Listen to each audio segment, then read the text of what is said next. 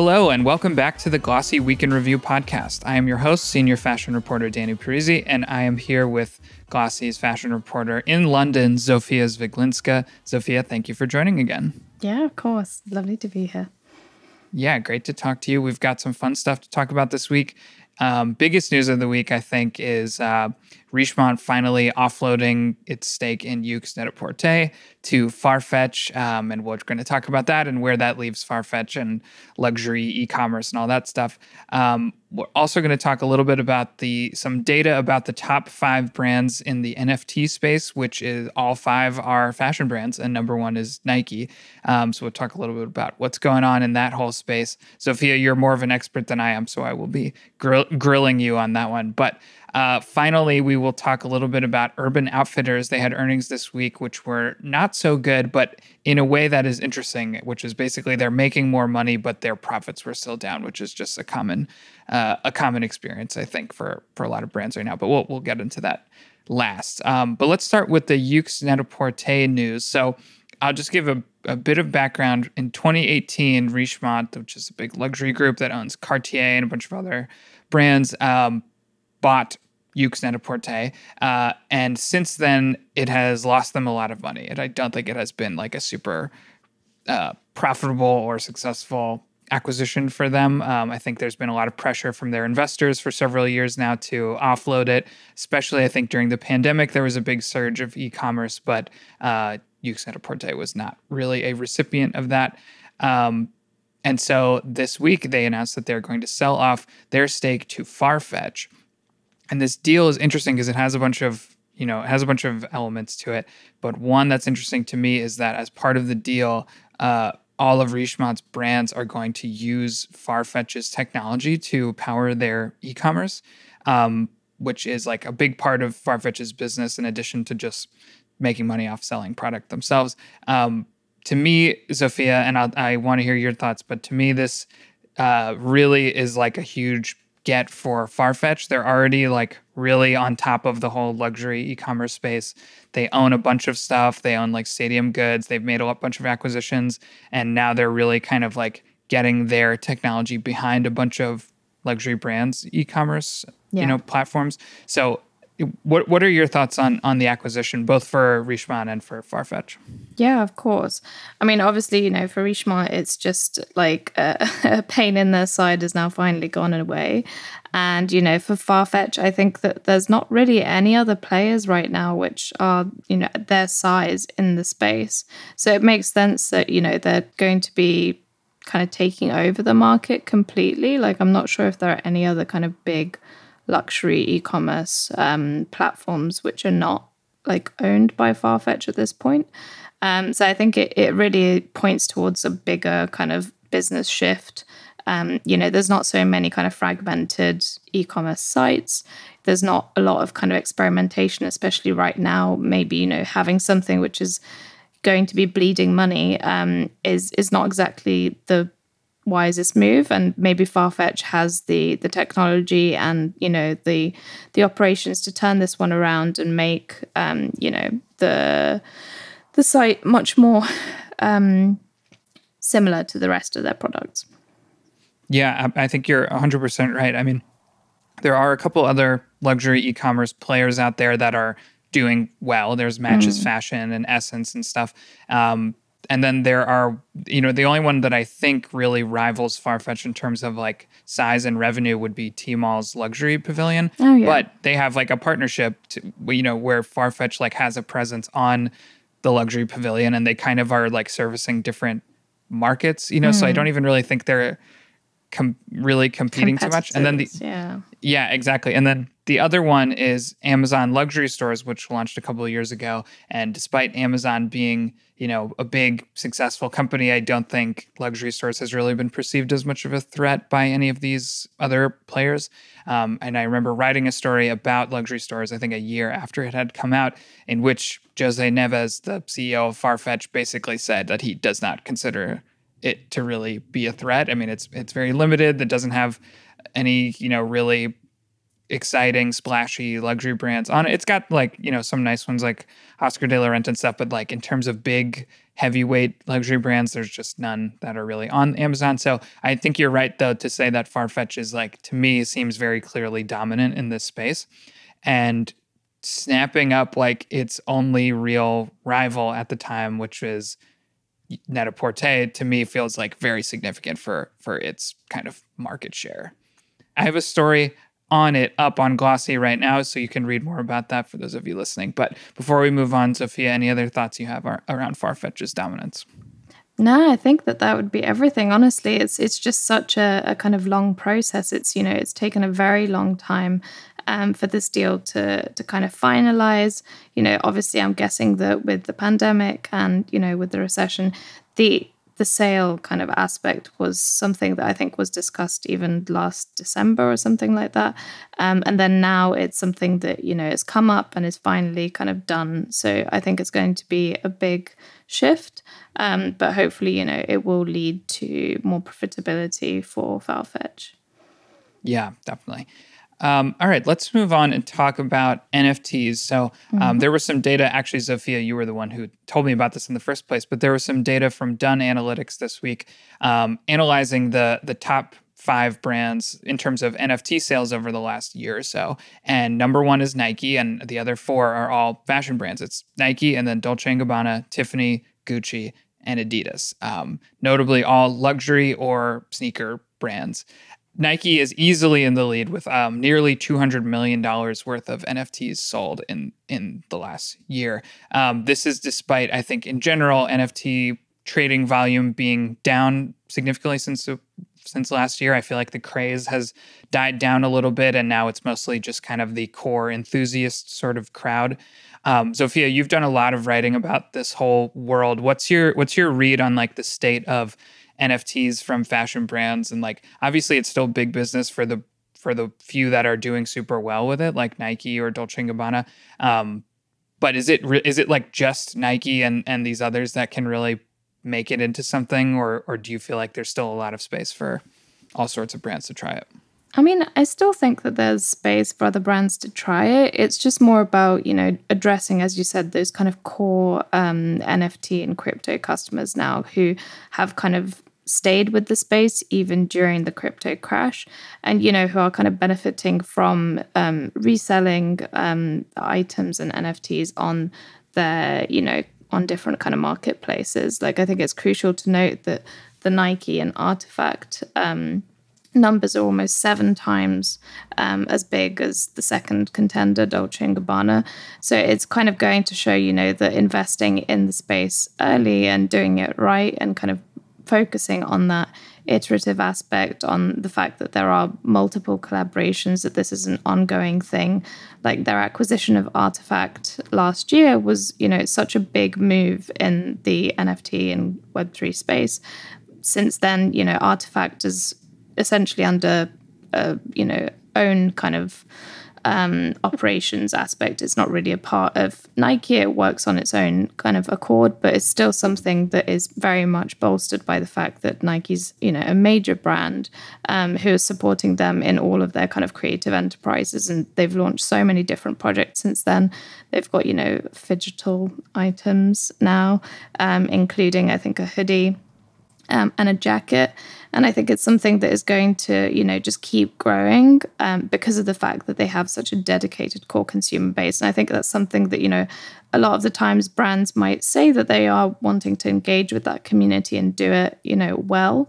Um, but I think it goes to show that doing it properly, like Artifact, you know, engaging with people on Discord, making sure that people understand the function of the drops, the way that that value is um, changeable, you know, through the different kind of iterations. Like, that's something that I think they've only done really well. And it's quite surprising when you think about it, because, you know, technically Nike and Adidas would typically be contenders for, you know, the same kind of spots. And Adidas did the um, Bored Ape Yacht Club, um, you know, collaboration quite a long time ago now. I think that that's something that, you know, typically would have been a crypto native project, something that would have been quite interesting and exciting for the space, but, you know, their sales just don't compare. Like, it's not the same at all. Um, they're ranked fifth on the scale, and it's quite funny, to be honest, because the um, the ranking was created by a Stanford student and crypto researcher who's, um, you know, not exactly someone you'd expect as someone putting all of this data together, but it mm-hmm. just goes to show, you know, how scrappy um, and interesting the space is at the moment. Yeah, definitely. And it's a, a little bit not surprising to me that Nike is is so far ahead because mm. they're also the by far the dominant brand in like the sneaker world. And and we've talked about this on the podcast, but I feel like there's such an overlap with like sneakerheads and like N F T guy mm. sort of culture. You know, I feel like those two people are like so similar. There's such an overlap of the Venn diagram. And I think a lot of like the N F T Uh, market was kind of banking on a lot of the, or using a lot of the same strategies that sneakers had developed, like this sort of limited um, run of like premium, you know, limited edition products, and there'd be one of five thousand and they drop all at once and they build hype. All of this like classic like sneaker hype, hype beast, like drop model strategy was just ported over to N F T. So it doesn't surprise me that Nike is kind of on top of both of those worlds since I feel like there's such a strong overlap between them. Yeah, definitely. Um, and, you know, a lot of that um, kind of hype culture is something that might be more difficult to maintain over the course of time. Obviously, you know, even with the sneaker space, I don't know who it was. I think it was B O F who did an article um, one or two weeks ago about how, you know, the sneaker kind of hype is is getting too much. Like there's too many products, too many collaborations.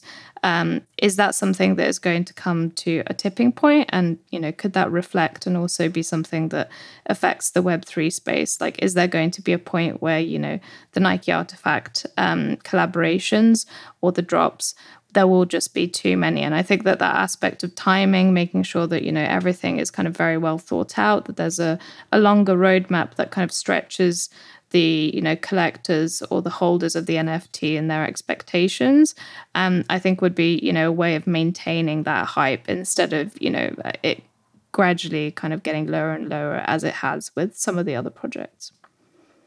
Yeah, definitely. And I wonder if the, the marketing strategy will shift a little bit too, because I feel like at the height of the N F T craze kind of last year, you know, anyone and everyone was buying an N F T. Like, well, not really, but I, beyond like the, the crypto kind of space, it was, you know, people who had no experience at all with it were were buying N F Ts.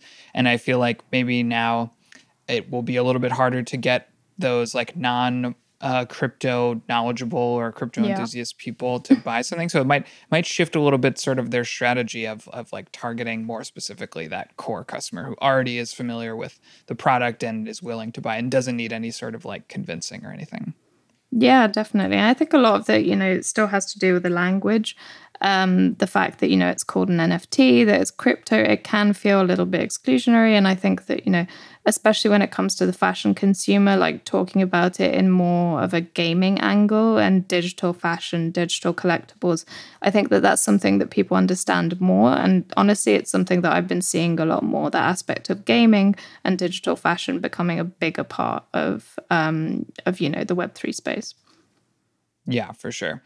Okay, let's talk finally about Urban Outfitters. So um, I don't mean to single Urban Outfitters out for this because what I'm going to talk about, I feel like is something I've seen from a lot of different brands, but they they had earnings this week. And what I thought was so interesting is they had like record revenue. They were like making more money than ever, and yet their profits um, are falling quite precipitously. Their quarterly profits this quarter were um, just under sixty million dollars. Last year in the same quarter was like one hundred twenty-seven million dollars. So like they lost almost seventy million dollars worth of profits, even though their revenue is up two percent, you know, to over a billion dollars. So, and I feel like this is such a common like story I've been hearing, that like, it doesn't matter if you're making more money, if you're also spending even more money at the same time. You know, the, the supply chain is obviously very, you know, is like messed up in ten different ways, as everyone knows. Um, but also like the material goods, you know, or material costs are higher. Um, I think Urban Outfitters particularly has had some issues with um, employee retention. And so like they're spending more on labor. Um, just the costs are going up all over the place for a lot of these brands. Um, I don't know. Do, what do you think of that, Zofia? Like, do you think that's going to continue to hold, or like, what have you heard from from the brands that you talk to or report on in terms of like where those costs are coming from and and how they're going to get out of that, I guess? Yeah, I mean, a lot of the costs right now, as you said, are coming from the supply chain. Like, it is the the biggest kind of factor right now. I do think that, you know, as all of these individual categories, like their prices go up, as, as there's kind of more conflict, there's drought, there's, you know, there's a lot of kind of environmental and societal factors that are affecting prices of all of these goods around the world. And, you know, as as it's kind of technically very obvious, the supply chain in fashion is global. Like, you're not talking about, you know, a limited supply chain usually within one country. You're talking about multiple elements that have to work together across different countries, borderlines, you know, economic instabilities, prices across that sector. Like, it is, you know, a lesson in macroeconomics by by far. Um, and I think that that's something that a lot of brands are, are kind of starting to realize. I'm, I'm maybe not starting, but at least like having to catch up on. And I think that making sure that, you know, you have a certain amount of uh, of padding in a way financially to be able to make it through that kind of sector um, is something that, you know, maybe more brands need to be doing right now. You've got a lot of um, news that is pointing towards a worse state of things, that things are not going to be, um, you know, easy um, for fashion brands, that the supply chain aspect is going to probably get worse for a little while.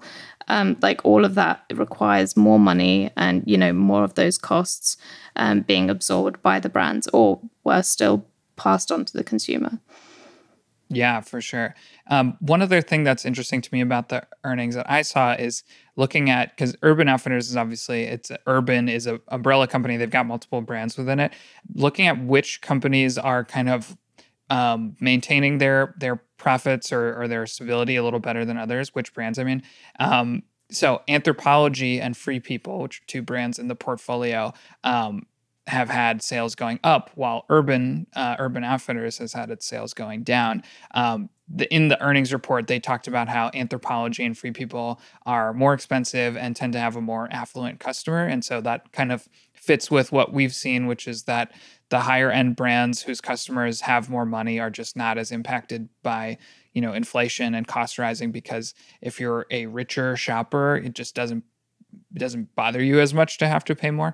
Um, but the other thing that's interesting is Nuuly, which is um, Urban's rental company. It's also up in terms of sales. And this is interesting to me. I was looking up Rent the Runway. Uh, their revenue as of like the last quarter was also up compared to like the the year before. Um, not a ton, but but like noticeable, definitely healthy and like not going down. And I would think that, you know, with pressures on like the economy and discretionary spending, that rental might be something that goes away or that people cut back on, because it's a little bit of an expensive um, service to use, and it only really makes sense if you're, you know, going out to events and stuff all the time. Um, but it seems like both Nuuly and Rent the Runway are doing well at the moment. So I, I want, I'm not sure exactly why, what my theory is for why, like it, it could be that those companies are not hit as hard by like material costs or something, since they're not making the clothes themselves, you know, I th- and I think that's something that the resale companies see. Um, doesn't matter if like the raw materials cost more, because they're not, they don't buy raw materials and make it into clothes. They just get the clothes. Um, I don't know. Did you have any thoughts on Nuuly or, or rental in general? Like any theories as to why that, that that might be doing well compared to some of the other brands in the portfolio? Yeah, of course. I mean, I think that, you know, rental on, on the whole is doing relatively well. It's relatively stable. Like, it doesn't have those business costs, as you said, um, you know, when it comes to um, the merchandise and the supply chain. Most of the time, you know, a lot of the time it's just a peer-to-peer service. So maybe also those costs in terms of transportation are removed. Um, you know, it's something that I think a lot of brands can probably safely rely on. You know, it's, there's an exchange of existing goods. Um, there's no new kind of complications that could come in at any point. And in many ways, it's a relatively stable, um, you know, kind of process and value chain compared to something where you're actually having to manufacture the goods. And, you know, I'd be interested in seeing, obviously, I know that Um, Urban Outfitters don't really have a, a resale component uh, that I know of. Um, but I think that, you know, it'd be more interesting to see how that is affecting resale as well, because obviously that is something that brands can benefit from, from their existing inventory, um, while still being able to kind of sell their own products instead of renting them out. And I think that that category is going to grow um, you know, quite a bit. I've talked to a number of brands, including the North Face, um, who have said that, you know, that is going to become a major component of their um, business strategy going forward, and that they are hoping to grow it and put more money into it just to make sure that, you know, there is a little bit of risk, uh, I guess, mitigation in some ways. Yeah, for sure. And I also think that resale will kind of play into a lot of companies' sustainability goals, just mm. being able to claim some of that circularity. Um, but I think that's all the time we have for this episode. Zofia, thank you so much for joining. Um, it's always great to have you on. I'm, you will be a regular guest on the show um, in in the future. Although you're off next week, right? You're you're I out am. of town. I am off on holiday for the second oh. time this year. So yeah, looking forward to it. Nice. Well, congratulations. Um, for those of you listening at home, if you have not given the Glossy Podcast a rating and a review, whether that's on Apple Podcasts, Spotify, wherever you're listening to this, please do so. It helps us out a lot. And if you would like, you could give us a, a subscribe. Um, you'll hear the Week in Review episodes every Friday, hosted by me, um, joined by Zofia or Jill. Um, and every Wednesday, Jill interviews some cool industry insider in the fashion industry. So give us a subscribe if you haven't, and thanks for listening.